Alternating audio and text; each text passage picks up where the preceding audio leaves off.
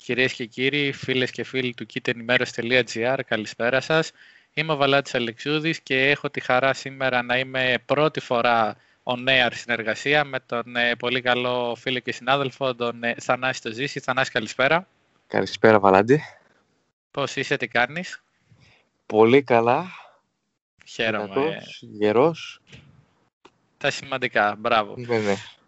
Και είμαστε εδώ έτσι για, το, για ακόμη ένα ε, και- podcast της ε, Κυτρινόμαυρης Ενημέρωσης όπου θα αναλύσουμε τα κύρια θέματα που απασχολούν ε, αυτή τη στιγμή την ε, ομάδα μας και γενικά τον κόσμο της ΑΕΚ, ε, αυτά που θέλει να μάθει, αυτά που θέλει να συζητηθούν, ε, που είναι σίγουρα μεταγραφές, η ε, συνέντευξη...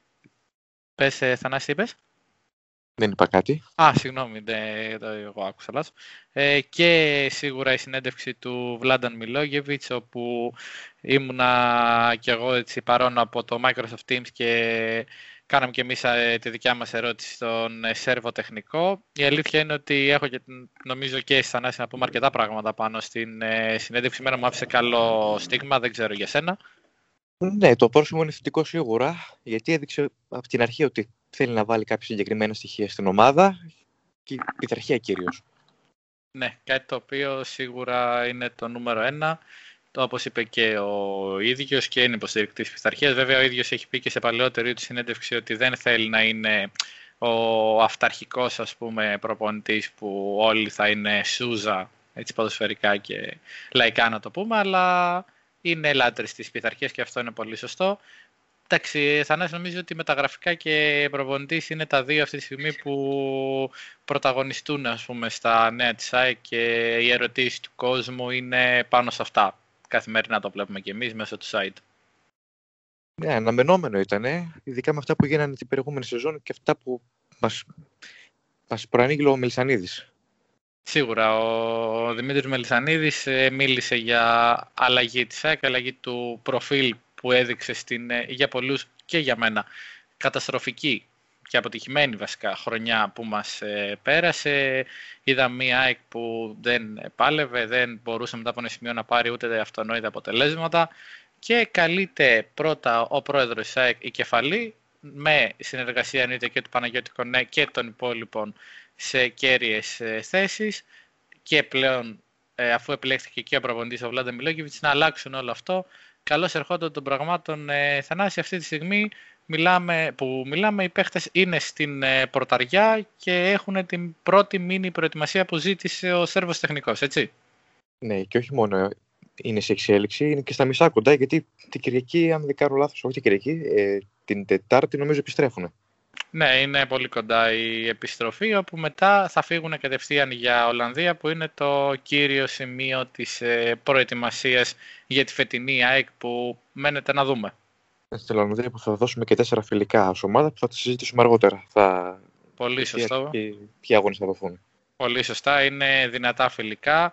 Το ένα μάλιστα έτσι λίγο σημαδιακό αυτό με την Πρίζ. Θυμόμαστε όλοι ότι η ΑΕΚ τη χρονιά που κατέκτησε πρωτάθλημα και πήγε καλά και στην, πάρα πολύ καλά στην Ευρώπη, αποκλείστηκε αίτητη με πολύ έτσι τρόπο πολύ στενάχωρο εφόσον ε, αν είχε βάλει αυτό τον γκολ εκεί ο Μασούτ θα μιλούσαμε για άλλο αποτέλεσμα. Τέλος πάντων είχε δώσει το πρώτο της παιχνίδι απέναντι στην Πρίζ ε, στα Πολύ ευρωπαϊκά. σωστά. Ε, η ΑΕΚ λοιπόν όπως είπαμε είναι στην ε, πρωταριά, ενσωματώθηκαν και κάποιοι διεθνείς που είχαν έξτρα άδεια. Τελευταίος ήταν ο αρχηγός της ομάδας ο Πέτρος Μάνταλος με το που πήγε ξεκίνησε και αυτός δουλειά προπονείται κανονικά, ανανέωσε κιόλας με την ομάδα, το ξέραμε. Ανακοινώθηκε τις προηγούμενες μέρες με ένα πολύ ωραίο βίντεο στην Αγία Σοφιά, εμένα μου άρεσε πάρα πολύ. Ε, μου άρεσε και αυτά που είπε ο αρχηγός ΕΚ, φαίνεται διψασμένος για τίτλους με την ομάδα. Περιμένουμε να το δούμε βέβαια και στον αγωνιστικό χώρο, όχι μόνο από τον ε, Πέτρο Μάταλο, αλλά και από όλους όσους θα βρίσκονται στην ΑΕΚ ε, μετά την προετοιμασία. Γιατί Θανάση πιστεύω ότι δεν θα είναι λίγοι αυτοί που θα κοπούν από τον Βλάντα Μιλόγεβιτς ή θα, είτε δοθούν δανεικοί είτε ας πούμε δεν, υπολο... ή δεν θα υπολογίζονται πάρα πολύ. Σίγουρα, το ακριβώς αντίθετο μάλιστα. Ήδη έχουν κοπεί αρκετοί όπως ο Χονίτ που δεν βρίσκεται καν στην πορταριά Σωστά. και αναμένουμε περισσότερους. Ειδικά με τις αφήξεις των παικτών που θα έρθουν. Μπράβο και μου έδωσε μια πολύ καλή πάσα να πούμε λίγο για το τι γίνεται αυτή τη στιγμή. Γιατί πολλά ονόματα ακούμε. Αυτή τη στιγμή οι μεταγραφές που έχουν γίνει είναι του Μίτογλου, του Σέντερ Μπάκο που η ΑΕΚ ε, απέκτησε από το Βόλο, ένας ε, φέρελπης ε, κεντρικός αμυντικός, του Στάνκοβιτς, ένας, ο βασικός τερματοφύλακας της ΑΕΚ για τη νέα σεζόν. Ο, είδαμε και τον Γιώργο Αθανασιάδη να ε, παραχωρείται δανεικός σε ομάδα του εξωτερικού ώστε να πάρει κάποιες ευκαιρίες. Εγώ πιστεύω ότι ήταν πάρα πολύ καλό αυτό και ο Παναγιώτης Τσιντώτας ο οποίος έτσι κι αλλιώς έχει συνηθίσει εισαγωγικά με την καλή έννοια να είναι η, ο αναπληρωματικός ως μεταρματοφύλακας και ίσως και του πάει καλύτερα αυτός ο ρόλος γιατί ως αναπληρωματικός έχει κάνει φοβερές εμφανίσεις και είχε πάρει και θέση βασικού μετά από ένα σημείο. Φέτος, τη, συγγνώμη, πέρυσι πλέον, τη χρονιά που μας πέρασε, λογιζόταν ως βασικός και η αλήθεια είναι ότι όσοι τον, όσους ε, τον πιστεύαμε μας ε, απογοήτευσε μέχρι ένα σημείο. Ε, σίγουρα. Η... Τα γάδια βασικού που πήρε την προηγούμενη σεζόν ίσως τον πίεσαν αρκετά ώστε να μην κάνει καλές εμφανίσεις. Σίγουρα ήταν και η αμυντική λειτουργία βέβαια της ομάδας γιατί εγώ είμαι... Προφανώς. Ναι, εγώ πιστεύω ότι αυτά τα δύο είναι αλληλένδετα. Αν ειδικά αν η άμυνα δεν εμπνέει εμπιστοσύνη, τερματοφύλακας δεν μπορεί να αναδειχθεί. Ο Τσιντώτας έχει κάνει φοβερές χρονιές, αλλά με ένα και τρία χρόνια νεότερο. Με το Βράνιες στην ομάδα στο peak ας πούμε, της καριέρας του, στην πρωταθληματική χρονιά. Με Λαμπρόπουλο, με, ακόμα και με τον Κολοβέτσιο που ήταν εξίσου ένας πολύ καλός κεντρικός αμυντικός και σίγουρα καλύτερος ας πούμε, από τον Ασίμ Χνίτ που αναφέρθηκε πριν. Πάμε όμως λίγο στα ονόματα που, εντάξει, δεν κοροϊδευόμαστε. Είναι τρία τα ονόματα που καίνε αυτή τη στιγμή. Με τη σειρά είναι Σέρχιο Αραούχο, Ολιβιέ Τσάμ, όποιο από τους δύο θέλετε πρώτον στην επικαιρότητα, και του Γιώργου Τζαβέλα. Λοιπόν, θα ξεκινήσω εγώ προσωπικά και θα μου πεις και εσύ τη γνώμη σου από το πιο εύκολο που είναι του Γιώργου Τζαβέλα. Έχει συμφωνήσει όλα με την ΑΕΚ και εγώ θεωρώ ότι σε το πολύ δύο με τρεις μέρες θα βρίσκεται ε, επίσημα στην Ένωση. Σίγουρα είναι η πιο εύκολη, αν μπορούμε να τη θεωρήσουμε εύκολη περίπτωση από τις τρεις. Έχει συμφωνήσει με τα πάντα με την ΑΕΚ. Μένει η συμφωνία της ΑΕΚ με την Ελάνισπορ. Έχει θυμάμαι θυμάμαι ότι έχει μια ρήτρα στα 400.000 ευρώ η οποία συζητιέται για το αν θα δοθεί ολόκληρη ή κάποιο μέρος από αυτήν. Στόχος είναι να είναι στην προετοιμασία στην Ολλανδία, κάτι που θα γίνει κατά πάσα πιθανότητα. Δεν βρίσκω κάποιο σημαντικό λόγο να μην είναι εκεί. Από εκεί και πέρα είναι θέμα χρόνου. Πολύ σωστό. Έτσι πιστεύω και εγώ, Θανάσιο. Ο Τζαβέλας για μένα λογίζεται πλέον ως παίχτη τη ΣΑΕΚ. Εντάξει, είχαμε πει κιόλας ότι θα ήθελε και ο τεχνικός της ομάδας να τον έχει στην πορταριά. Τελικά θα τον έχει κατευθείαν στην Ολλανδία. Εντάξει, δεν είναι κακό. Εγώ έτσι κι αλλιώς ε, πιστεύω ότι το ταξίδι στο Βόλο έγινε πιο πολύ, πιο πολύ για να γνωριστεί και με το καινούργιο ρόστερ όσοι είναι αυτή τη στιγμή ο νέος τεχνικός, αλλά και για να ε, δει και να κρίνει το ήδη υπάρχον ρόστερ πριν έρθουν οι παίχτες ε, μεταγραφές. Γιατί, εντάξει, το Τζαβέλα και το κάθε Τζαβέλα θα τους κρίνει ο τεχνικός από τη στιγμή που θα πάνε στην Ολλανδία, θα παίξουν τα φιλικά, θα είναι σε πιο μεγάλη, σε πιο γρήγορη ροή προπονήσεων και θα έχει μια καλύτερη εικόνα.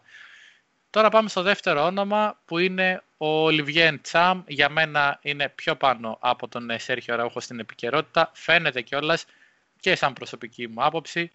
Ε, ο παίχτης ε, της Celtic, εγώ αυτό που γνωρίζω και εμείς, αυτό που γνωρίζουμε σαν site, ε, είναι ότι ενδιαφέρεται να έρθει στην ΑΕΚ και γενικά τα έχει βρει με τους ανθρώπους της ομάδας. Ε, η ΑΕΚ έχει συμπαίχτη της εισαγωγικά τον μάνατζερ του ποδοσφαιριστή, ο οποίος θέλει να δει τον πελάτη του με τα κυτρινόμαυρα, μένει η Celtic να αποφασίσει να τον αφήσει ελεύθερο.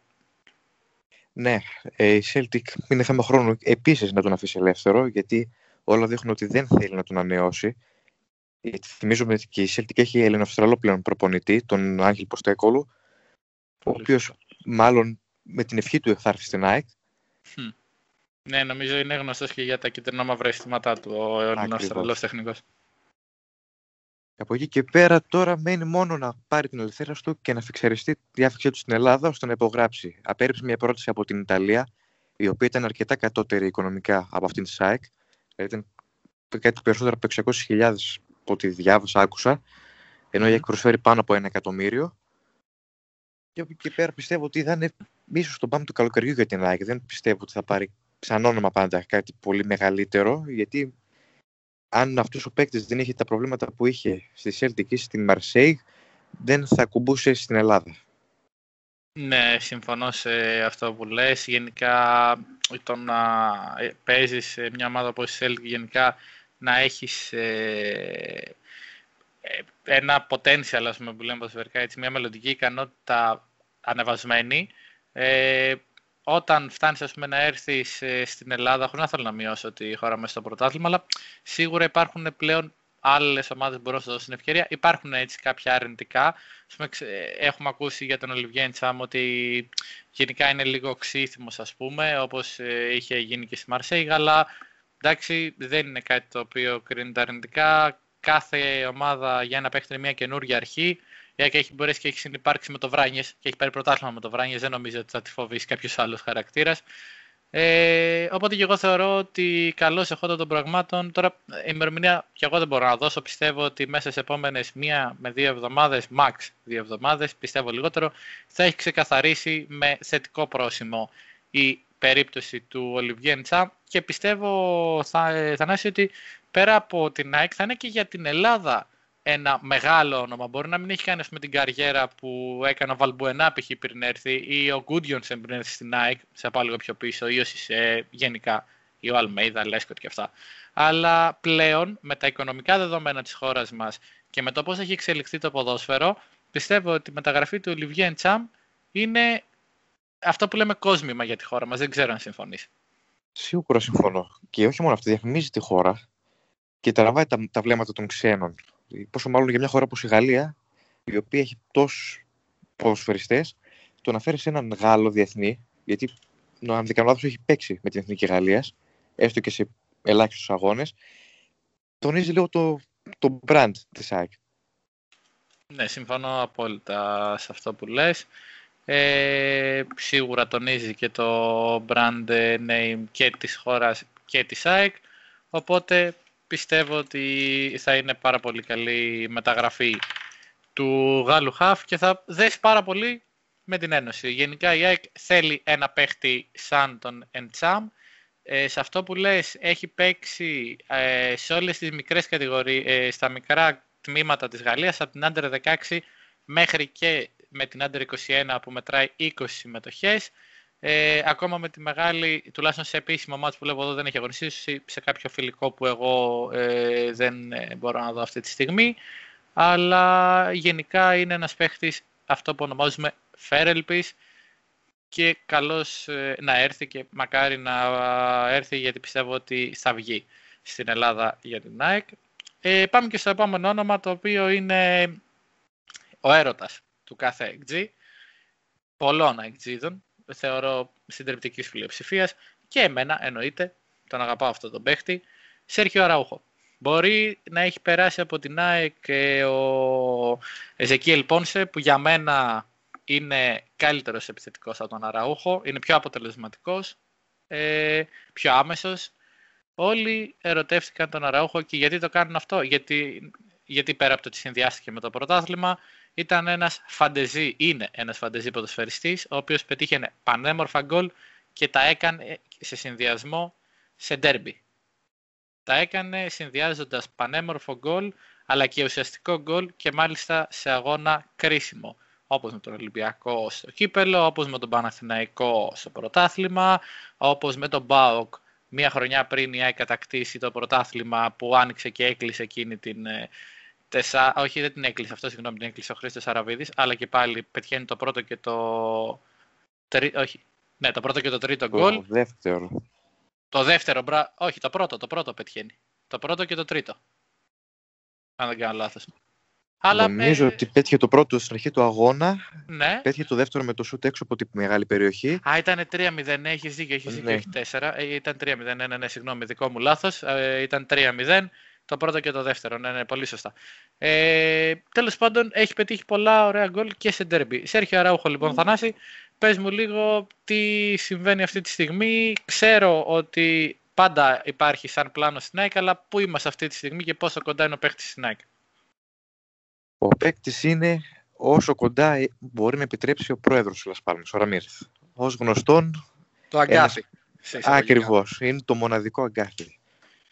Ποτέ δεν ήταν εκατομμύρια. Το αγκάθι είναι πάντα ο συγκεκριμένος ο πρόεδρος στην περίπτωση του Ρόχο σε κάθε μεταγραφική περίοδο.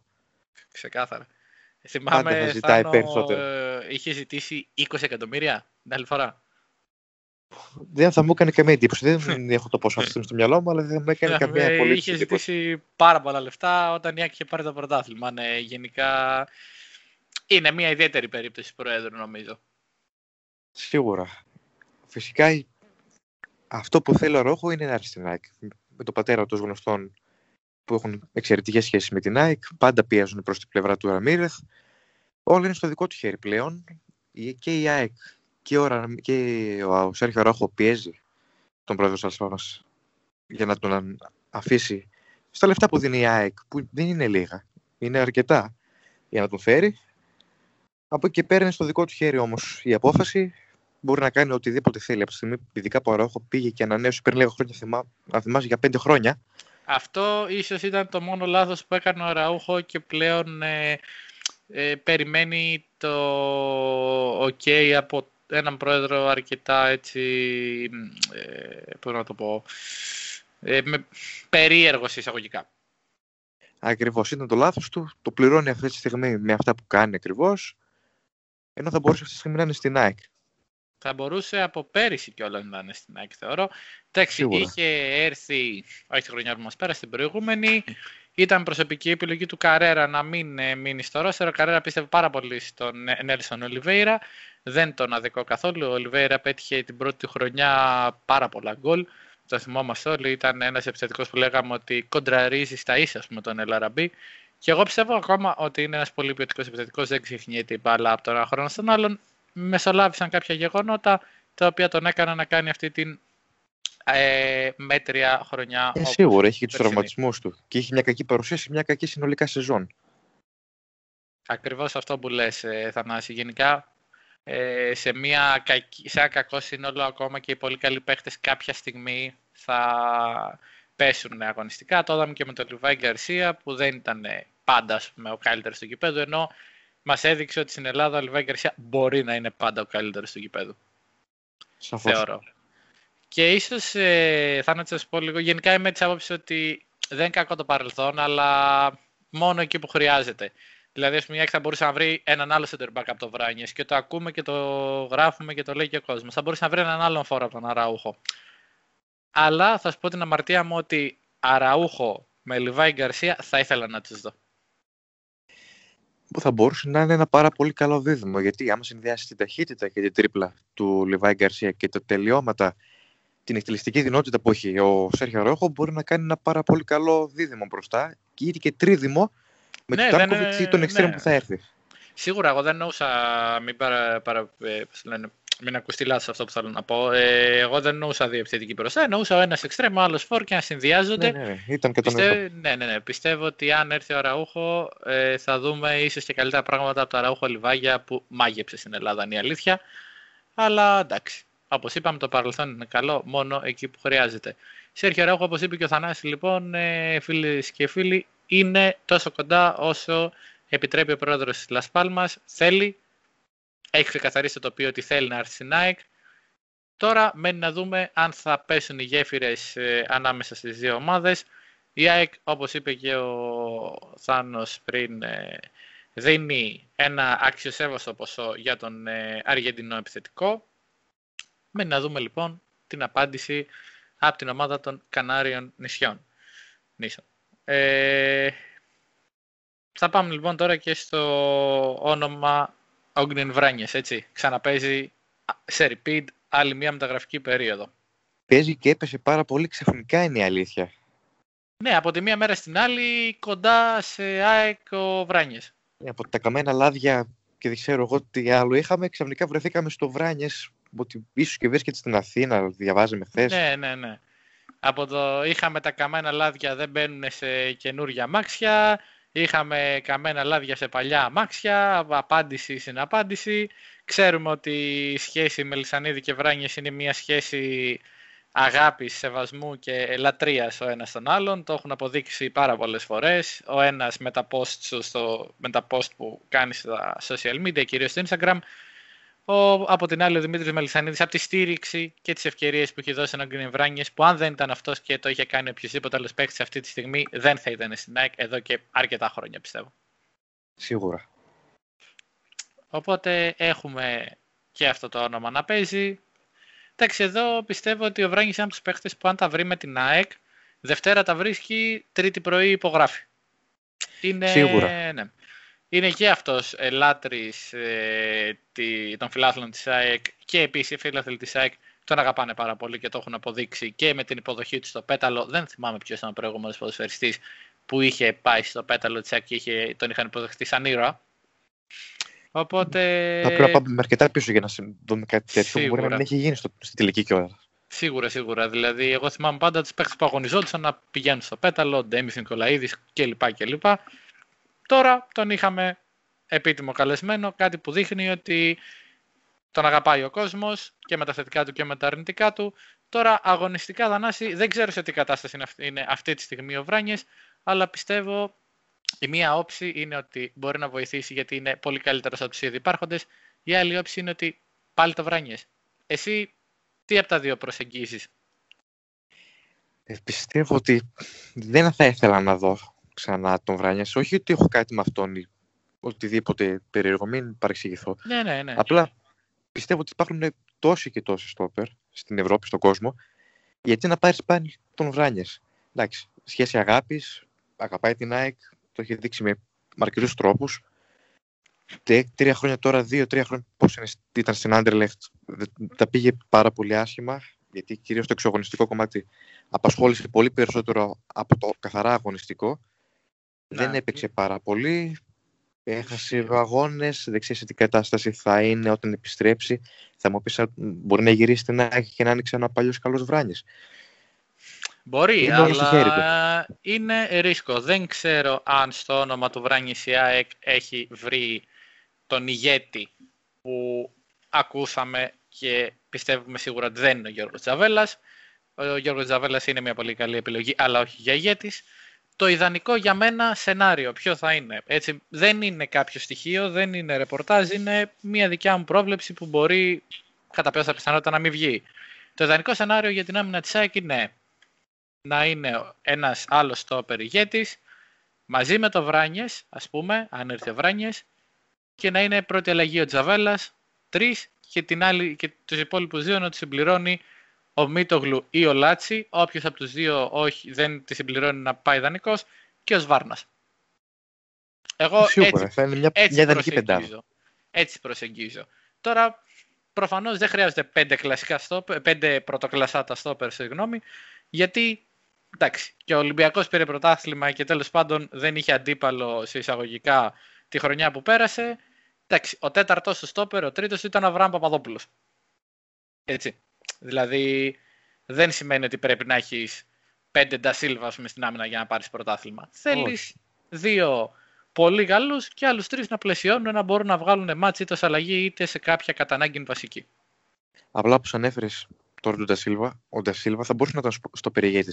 Τώρα από τον Ντασίλβα, πώς βρεθήκαμε στον, ξανά στον Βράνιες, δεν ξέρω, είναι λίγο περίεργο. Είναι αρκετά ε, ναι, σίγουρα είναι αρκετά και το όλο σημείο, το όλο γεγονός. Αυτό εντάξει, ο Ντεσίλβα προτίμησε να πάει αλλού. Οκ, okay, ε, δεκτό πιστεύω από όλους. Εντάξει.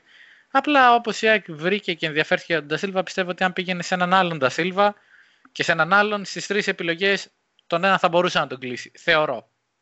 Έτσι. Σίγουρα.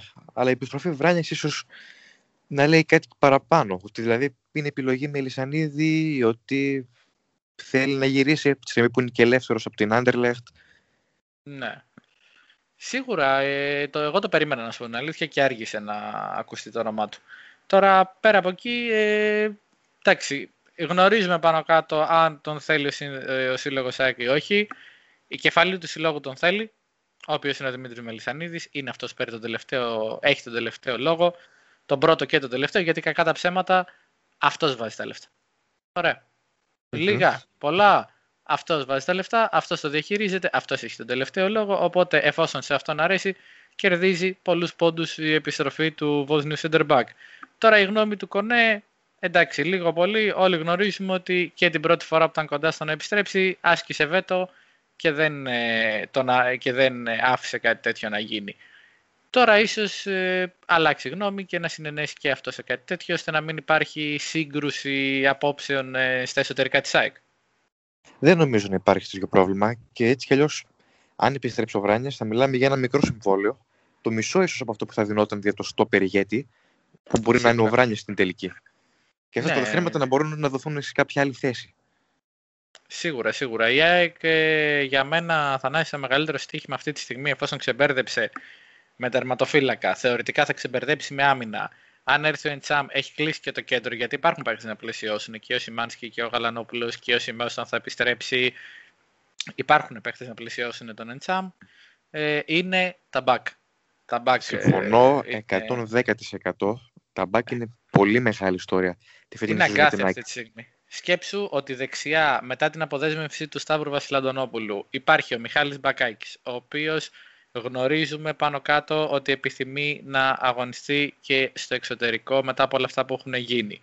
Ε, υπάρχει ο Όλεγκ Ντατσένκο, ένας παίκτης ο οποίος ήρθε από την πρώτη μέρα δεν έπεισε, ίσως κρίθηκε λίγο νωρίς, αλλά και όποτε αγωνίστηκε αμυντικά δεν ήταν καθόλου καλός. Ε, πρέπει η ΑΕΚ να αποφασίσει αν ένας από τους δύο θα είναι βασικός ή κανείς. Αν είναι κανείς πρέπει να φύγει ένας από τους δύο, ένας να μείνει αλλαγή και να αποκτηθεί ένας βασικός. Απ' την άλλη, αριστερά, επιστροφή Εμμάνουελ Ινσούα. Υπάρχει ήδη ο Έλτερ Λόπε. Υπάρχει και ένα project που λέγεται Μάριο Μιτάι. Ποιος θα μείνει, ποιος θα φύγει, πού θα δοθούν ευκαιρίες και ποιοι θα κοπούν. Δεξιά είδες δεν υπολόγισα καν τον ε, πιτσερικά το Ραντόνια που υπάρχει και αυτός στην εξίσωση. Υπάρχουν τρεις παίχτες σε κάθε πτέρυγα, δεξιά και αριστερά, εκ των οποίων θεωρητικά πρέπει να μείνει ο ένας. Ναι, ο Ραντόνια κατά πάσα πιθανότητα, χωρίς να έχει υποθεί κάτι, κατά πάσα πιθανότητα θα βρεθεί στη β' ομάδα. Ωραία. Ε, από εκεί και πέρα, ο Μπακάκης, όπως είπες και εσύ, ναι, θέλει να πάει στο εξωτερικό. Πιστεύω και εγώ ότι ο κύκλος του Νάκη έχει κλείσει πλέον. Ναι, πλέον ε, το θέμα είναι όμως το εξωτερικό. Καλή μπακάκι. Μέχρι στιγμής όχι. Ε, στην προηγούμενη μεταγραφική περίοδο, αν δεν κάνω λάθος, υπήρξε ένα ενδιαφέρον από τη Λεγανές ή από την Ισπανία. Ναι. Δεν είμαι σίγουρος. Ναι, από τη Λεγανές, από τη Λεγανές. Πολύ καλά ναι. θυμάσαι. Υπήρχε ένα ενδιαφέρον. Τώρα όμως με ένα μπακάκι ο οποίος είχε μπει στον πάγο, επέστρεψε, τραυματίστηκε, πέρασε COVID. Αν δεν κάνω λάθος, δύο φορές ή ο Σάκο πέρασε δύο φορές. Τέλος πάντων. Γενικά ταλαιπωρήθηκε. Δεν είναι στο καλύτερο αγωνιστικό του φεγγάρι. Θα ξανακαλέσει εξωτερικό. Ε, για μένα μακάρι, γιατί εγώ συμφωνώ μαζί σου. Έχει κλείσει ο κύκλος του Μπακέκι Σνέκ και γενικά να το πάμε λίγο πιο έτσι μακριά. Θα κάνω μια παρένθεση γιατί αυτό θέλω να το πω και την προηγούμενη φορά στο προηγούμενο podcast και κάπως μετά ξέφυγε η συζήτηση και το ξέχασα. Είναι κάτι που το συζητάμε και μεταξύ μας ε, στο site και έχουμε συμφωνήσει σχεδόν όλοι ότι αυτή τη στιγμή η ΑΕΚ απαρτίζεται από ένα κορμό ο οποίος ακούει στο όνομα Μιχάλης Μπακάκης, Έλντερ Λόπες, Πέτρος Μάνταλος, Κρίστιτσιτς μέχρι να μπει στον πάγο γιατί είναι κάποια χρόνια στην ομάδα. Ε, Χρήστος Αλμπάνης που και αυτός είναι κάποια χρόνια στην ομάδα. Υπάρχουν παίχτες οι οποίοι έχουν πολλέ, ε, εδώ και κάποια χρόνια υποστεί πολλά αρνητικά. Είτε σε ντέρμπι, είτε τελικών, στους τελικούς κυπέλους. Φέτο, τη χρονιά που μας πέρασε δεν πήγε καν, αποκλείστηκε από τον Μπάουξ Ντούμπα. Ε, γενικά πολλά μάτς που έφυγε με σκημένο το κεφάλι. Για μένα, παίχτες όπως ο Μιχάλης Μπακάκης ας πούμε, που έχουν στην πλάτη τους όλα αυτά, πρέπει σιγά σιγά να ανανεωθούν και να αντικατασταθούν από παίχτες οι οποίοι διψάνε για νίκες. Δεν ξέρω αν συμφωνείς μαζί μου. Συμφωνώ απόλυτα, διότι ο Μπακάκης, ας πούμε, έκανε τις καλές χρονιές, πήρε το πρωτάθλημα όπως και ο Λόπες, έκλεισε ο κύκλος όμως, δεν μπορούν να δώσουν αυτό που έδωσαν εκείνη τη χρονιά που ήταν μια ομάδα οικογένεια, με τον Χιμένο στο πάγκο, είχαν τη στήριξη του κόσμου, και δεν ξέρω και εγώ ότι είχαν και τη τύχη με το μέρος τους, θα πω. Πλέον δεν μπορούν να δώσουν αυτό που έδιναν. Συμφωνώ. Συμφωνώ απόλυτα σε αυτό που λες. Ε, πραγματικά ε, πρέπει να αντικατασταθούν από παίχτες οι οποίοι διψάνε για νίκες και τίτλους. Η ΑΕΚ το 16 πώς πήρε το κύπελο Ελλάδος; Ο Αραβίδης δεν είχε κατακτήσει τίποτα στην καριέρα του πριν έρθει στην Α Εθνική. Ο Πέκχαρτ δεν νομίζω ότι είχε κάποιον ιδιαίτερο τίτλο στην, ε, στην τροπεοθήκη του. Ο Γιάννης Ανέστης επίσης δεν είχε κατακτήσει κάτι. Ο Λαμπρόπουλος, ο Κολοβέτσιος, ο Τζανετόπουλος. Λίγοι ήταν αυτοί που είχαν ένα σημαντικό τρόπο στην καριέρα τους και το θέλανε και το πήρανε. Και τη χρονιά ο το πρωτάθλημα. Άρα, ούχο, Λιβάγια. Εντάξει, ο Λιβάγια έχει παίξει και σε κάποιες παραπάνω ομάδες, είχε μια εμπειρία. Ο, ο Λάζαρος ήταν από τους παίχτε που ας πούμε, είχαν κάποια πράγματα. Οι υπόλοιποι δεν είχαν κατακτήσει κάτι τόσο, ας πούμε, ένα πρωτάθλημα. Οι περισσότεροι. Χρειάζεται παίχτε με δίψα. Να πλαισιωθούν από ηγέτες που έχουν ήδη και ξέρουν το δρόμο ώστε να τον δείξουν και σε αυτούς που δεν ξέρουν. Εγώ προσωπικά έτσι το έχω στο μυαλό μου πως πρέπει να χτιστεί η νέα ΕΚ σε θέμα φιλοσοφίας, έτσι. Δεν σου λέω σε θέμα ονομάτων παιχτών. Σίγουρα, γιατί άμα έρθουν και νέοι παίκτες, θα έχουν εκτός από τη δίψα, θα έχουν και την όθηση του Βλάντεν Μιλόγεβιτς, ο οποίος ξέρει πώς είναι να παίρνεις πρωτάθλημα, ώστε σε... να τους οδηγήσεις στο σωστό δρόμο. Πολύ σωστά, πολύ σωστά. Σε ένα, και ένα πρωτάθλημα κιόλας όπου μεγαλούργησε στη Σερβία, ο Βλάντα Μιλόγεβιτς, το οποίο δεν είναι και πολύ μακριά από το δικό μας και σε ποιότητα, αλλά και σε νοοτροπία. Είναι όπως στην Ελλάδα, υπάρχουν δύο ή τρεις ή τέσσερις ομάδες που θα παλέψουν και το πρωτάθλημα.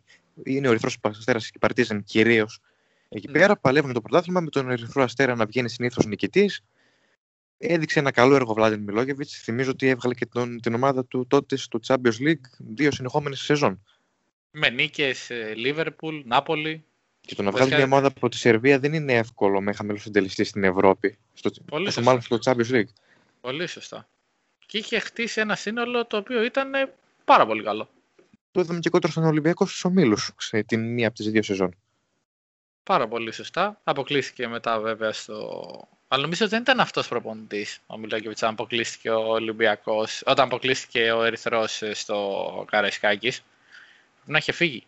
Αν δεν κάνω λάθος, θα το ψάξουμε εδώ. Ναι, θα το ναι. ψάξουμε μετά. Νομίζω δεν ήταν, αλλά γιατί είχε ακουγόταν και τότε πάλι για την ΑΕΚ. Γενικά ο Μιλόγεβιτς ακούστηκε αρκετά χρόνια για την ΑΕΚ. Είναι τρία-τέσσερα χρόνια σίγουρα που ακούγεται. Εγώ τον θυμάμαι το όνομά του πρώτη φορά ακούστηκε, αν δεν κάνω τραγικό λάθος, από τη φυγή Δέλα. Από τη φυγή Πογέτ. Νομίζω ναι που ήταν νέος, πιο νέος ακόμα που ήταν και στη χώρα μας. Μετά ήταν στον Πανιόνιο. Στον Πανιόνιο για μένα ήταν η πιο δύσκολη δουλειά γιατί ήταν παίχτες οι οποίοι. είχε ένα καλό ρόστερ. Είχε Ανσαριφάρντ, Χατζησαφή. Είχε Σιώπη, είχε. Σιώπη. Είχε μια καλή ομάδα, αλλά εντάξει. Δεν ήταν ας πούμε, στην ΑΕΚ, ας πούμε, σε μια μεγάλη ομάδα. Ήταν στο Πανιόνιο και κατάφερε να τον βγάλει η Ευρώπη, αν δεν κάνω λάθος. Στο Πανιόνιο που έχει προβλήματα και οικονομικά, αν θυμάμαι καλά, με, με μικρά συμβόλαια, με το ρόφερ που είχε. Ακριβώς. Και τα έκρυψε όλα αυτά και έβγαλε ένα πολύ καλό αγωνιστικό πρόσωπο.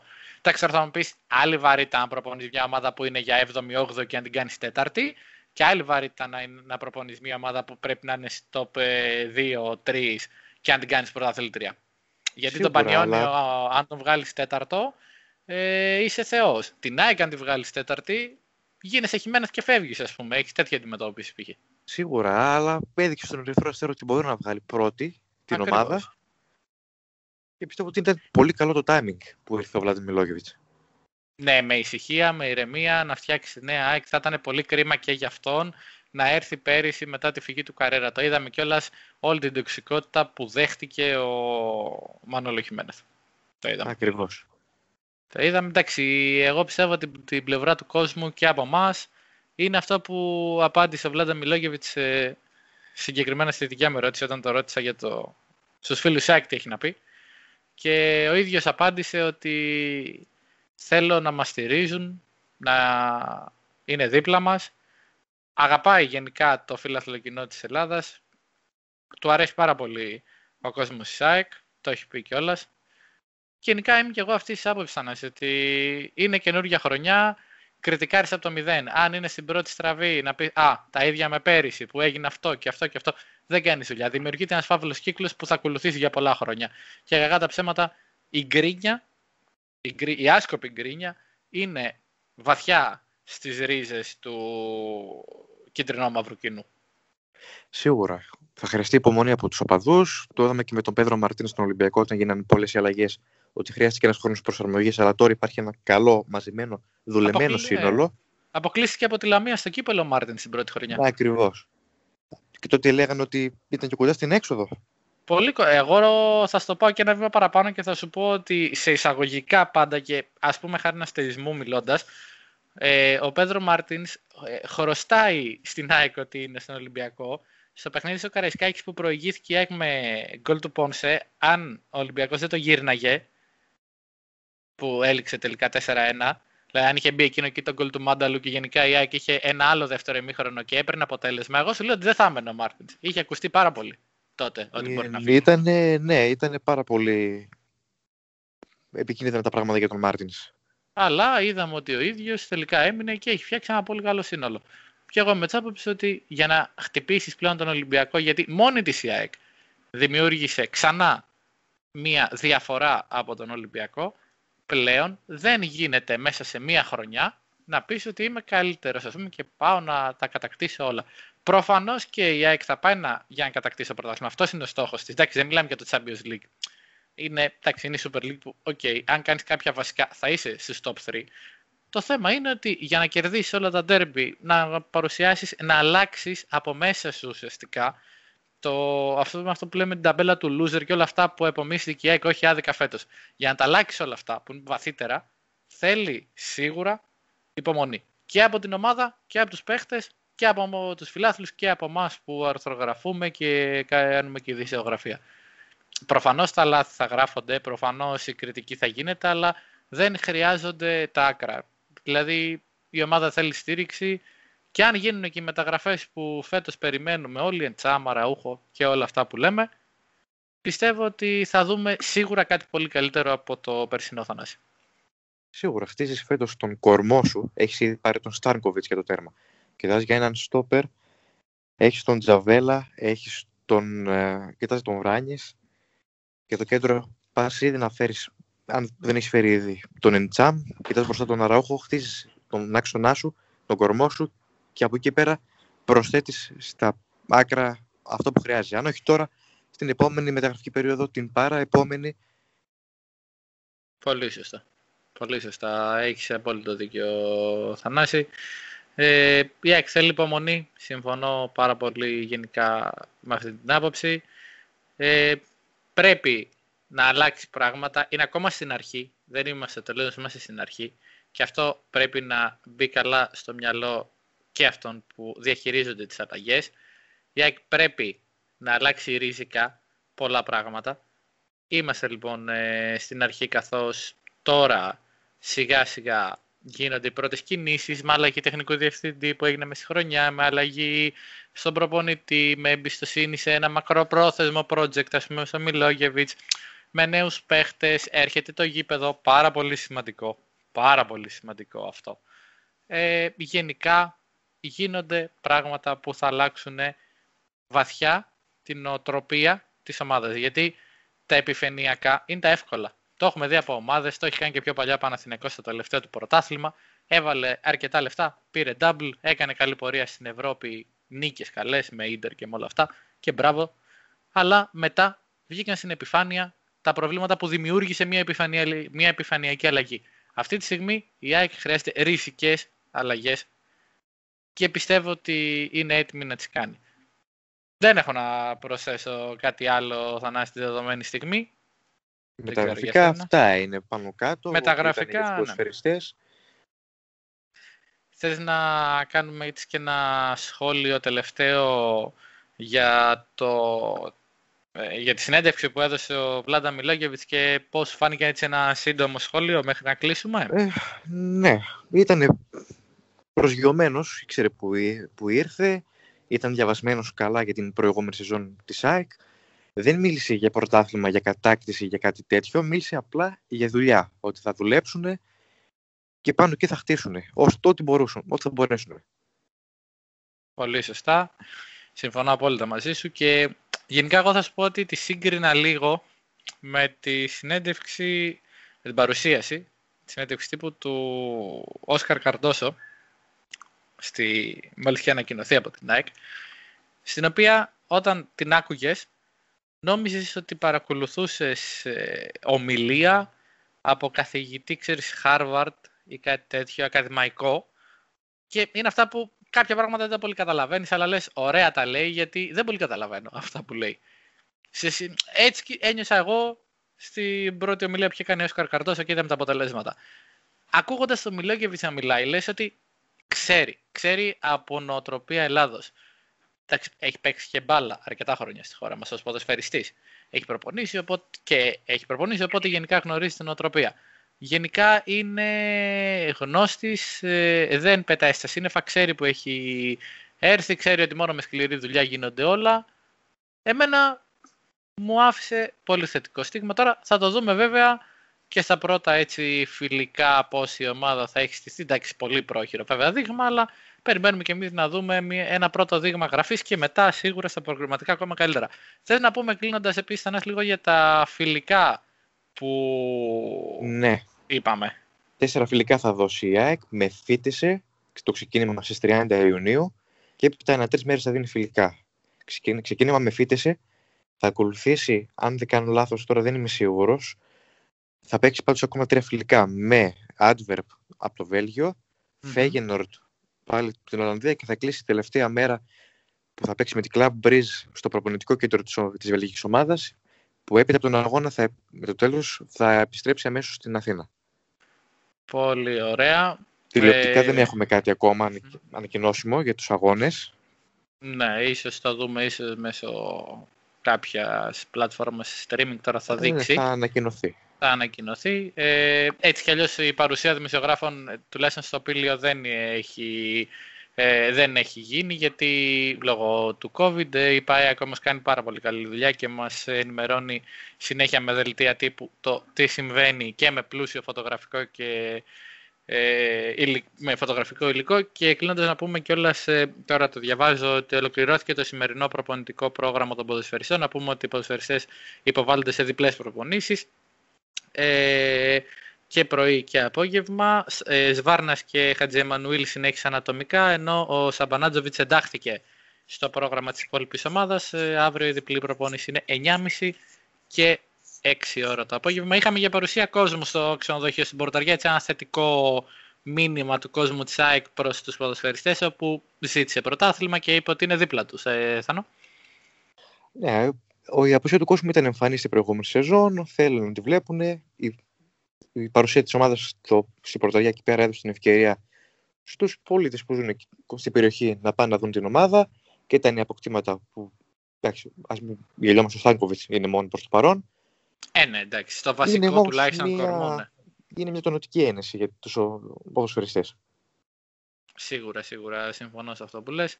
Γενικά, ε, αυτό που λέμε και είμαι, το πιστεύω πάρα πολύ αυτό, είναι ότι η ΑΕΚ δεν μπορεί να, να υπάρξει χωρίς τον κόσμο της. Δηλαδή είναι αναπόσπαστο κομμάτι με τον κόσμο της η όθηση που δίνει, όσοι έχουμε βρεθεί στο γήπεδο, καταλαβαίνουμε ακριβώς τι εννοώ. Οπότε ας ευελπιστούμε ότι η νέα χρονιά, έστω και μία μικρή μερίδα κόσμου θα είναι δίπλα στην ΑΕΚ να τη στηρίξει, να είναι όλα λίγο, λίγο όσο γίνεται πιο γιορτινά, στο άκρος έτσι κρύο Ολυμπιακό στάδιο, πώς το είπε ο Δημήτρης Μελισανίδης, Auschwitz. Α, ναι, μπράβο, ναι, σωστά. Νταχάου ή Auschwitz, Νταχάου, μπράβο. Νταχάου το είχε πει. Συμφωνώ απόλυτα μαζί του. Ξεκάθαρα. Και είδαμε λοιπόν για την ε, νέα χρονιά. Αυτά πιστεύω για την δεδομένη στιγμή. Είπαμε τα γραφικά, είπαμε η ΑΕΚ βρίσκεται στην πορταριά, θα επιστρέψει μέσα στη βδομάδα για να φύγει για Ολλανδία. Σίγουρα από τη στιγμή που θα δούμε την ομάδα στην Ολλανδία και θα δούμε και έτσι το πρώτο φιλικό να δούμε λίγο πώς έχει στηθεί η ομάδα, πρόχειρα. Προς το παρόν ε, θα έχουμε και άλλα πράγματα, θα έχουμε προχωρήσει και τα μεταγραφικά που καίνε. Πιστεύω, Θανάση, θα έχουμε αρκετή δουλειά και θα έχουμε σύντομα και ακόμη ένα podcast ε, για τον κόσμο που μας παρακολουθεί. Να είναι σίγουροι. Τέλεια, έρχονται πολύ ωραία πράγματα και στο Instagram όπου ο φίλος και καλός συνάδελφός μου ο Θανάσιος το χειρίζεται και αυτός ε, το μεγαλύτερο του κομμάτι προσωπικά και έχει κάνει πάρα πολύ καλά πράγματα και το συγχαίρω. Στο, στο site μας kitenημέρωση.gr 24 ώρη ενημέρωση για την Nike κυρίως και όχι μόνο όταν χρειάζεται. Ε, σελίδα μας λοιπόν στο Instagram kitenημέρωση.gr μας ακολουθείτε, αλλά και στη σελίδα μας στο Facebook κίτρινο ενημέρωση ελληνικά όπου κοινοποιούνται τα άρθρα και μπορείτε να τα βρείτε πιο εύκολα από το να σκρολάρετε ας πούμε στο site. Ε, σας ευχαριστούμε πάρα πολύ για την ε, στήριξη που μας δίνετε και για την προτίμηση που φαίνεται ότι είναι μεγάλη και σε ευχαριστούμε πάρα πολύ γι' αυτό. Ε, από μένα να έχετε μια καλή ημέρα, ένα καλό υπόλοιπο ημέρα, ανάλογα τι ώρα θα ακούσετε το podcast μας. Να είστε καλά, Θανάση, και εσύ μπορεί να κλείσεις άμα θες. Καλό βράδυ. Για μένα που είναι τώρα βράδυ, ας πούμε. Για Καλό σένα. βράδυ σε όλους. Πολύ σωστά. Ευχαριστούμε πάρα πολύ. Μείνετε συντονισμένοι για το επόμενο μας podcast.